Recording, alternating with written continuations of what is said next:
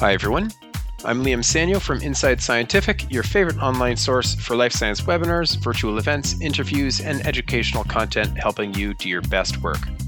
This episode of Expert Answers features Dr. Andrew Taylor, Manager of Technical Support for Services at Xenotech, who recently joined us for a webinar where he provides an overview of processes by which drugs are metabolized and talks about the importance of drug metabolism and drug drug interaction studies. Let's jump right in.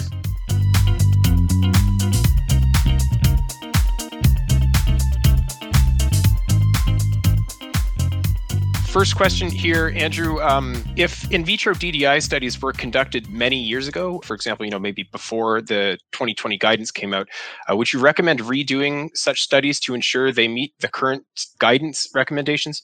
Yeah, this is a great question we get asked often, and the answer is maybe. One would actually have to go in and look at the study design and see see how the studies were conducted to make sure that they meet current guidance. If not, yes, we'd absolutely recommend to repeat those studies. But if they do meet current guidance, then there's probably no need to repeat them. Fantastic, great answer. Next question here. So, for CYP inhibition and induction conducted prior to the IND, we do not have information on clinical drug concentrations. So, what concentrations would you recommend for these studies? Another great question. And this is actually something that comes up a lot in our line of work, especially when clients are very early on in the in their drug discovery process for a particular compound. So the main concentrations that are or the highest concentrations that are used, of course, are set forth set forth by the regulatory guidance. But if that information, like say on dosing or Cmax isn't known, we want to go as high as possible. And, and by going as high as possible, even if the Cmax isn't going to be that high and say the regulatory agency wants to look at 50 times, unbound Cmax, at least we're going high enough to cover our bases or the drug developers covering their bases just in case. So in those situations too, we might recommend just going as high as even solubility or cytotoxicity allows just to make sure that we're testing it high enough. Good question. Yeah, it makes sense. All right. So if we if we see a borderline induction, do you think it would be necessary to conduct a clinical DDI study? There's not an easy answer to that question. And my answer would be it depends. There's a lot more that needs to be looking at. Perhaps no, you might not need to conduct a clinical DDI study if the clinical dose is going to be much lower than what we tested at. It would also be necessary to do the R equations, which are the static models put forth in the guidance, which could give some insight onto whether or not a clinical DDI study will be required, and also just to look at the the data as a whole and determine if if a clinical study is going to be needed as a follow up. Excellent, great answer. Another good one here. Uh, is there a possibility that if we inhibited one of the CYP pathways, that other pathways might be automatically activated? Yeah, these are all excellent questions.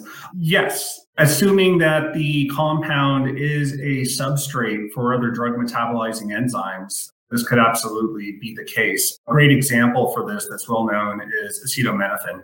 Acetaminophen is easily metabolized by CYP2E1. However, inhibiting CYP2E1 can then uh, doesn't necessarily alter its metabolism. It's then just metabolized by other CYP isoforms such as 3, 4, 1A2, etc.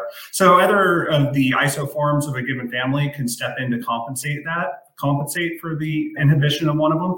And it's also important to remember that it's not necessarily always in the same family, too. Perhaps other enzyme families could take in, such as UGTs, other, other sorts of conjugating enzymes, things like that. Yeah, really good point. Thanks for that. All right. Uh, so for CYP induction, do you usually perform a cytotoxicity assay? And if you were to perform it, would you use it from samples from the same well? Yeah, so for CYP induction, the regulatory guidance does require that cytotoxicity be assessed during the assay. So it is our standard design at Xenotech that we look at cytotoxicity. We do this on a daily basis during our three day treatment of the cells. We do this for all three donors, and we also do it at all concentrations as well. So it's done in every single well, and those data are taken and compiled at the end of the experiment. Excellent. Yeah, it looks like we actually have a handful of questions on CYP induction here. So for the same test, so how do you select the test concentration and how many of these do you pick?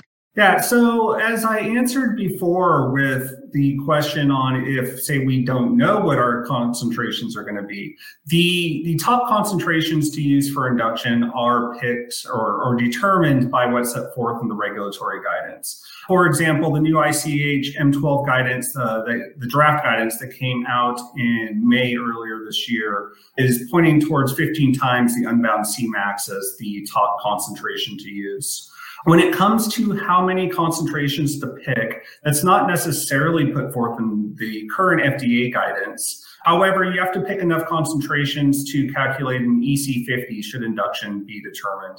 So that's a minimum of five because you need at least five data points to, you know, make a decent curve. Our standard at Xenotech is to use seven concentrations. And that way, if we happen to see cytotoxicity at the highest concentration, we still have enough data points to be able to calculate the uh, EC50 at Emax. Great, great answer. So again, for a CYP induction, do you get a mixed response? And how do you interpret that data? Does mRNA data supersede enzyme data? Excellent question, and one that we get asked a lot because it is uh, can be a common occurrence. So I'm not exactly what Sherwin meant by mixed responses. That can mean different things. But according to the guidance, if even one of the three donors shows positive induction, then it's considered an in vitro inducer. But I think mixed in this question might also mean how do you interpret the data if you're looking at messenger RNA and enzyme activity? The guidance does not specify which endpoint to use. However, mRNA is the preferred endpoint. Enzyme activity data can also be added to have a more robust data set, and enzyme activity data can also be helpful if one is worried about suppression. There is always the case, though, when using enzyme activity, that the drug or some of its metabolites might be an inhibitor of those enzymes, which could make interpreting the enzyme activity data more complex. And that's why messenger RNA is the preferred endpoint.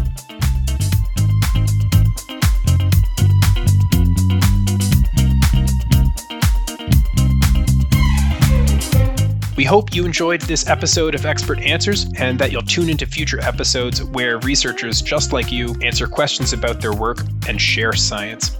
Don't forget to subscribe, and we'll see you next time.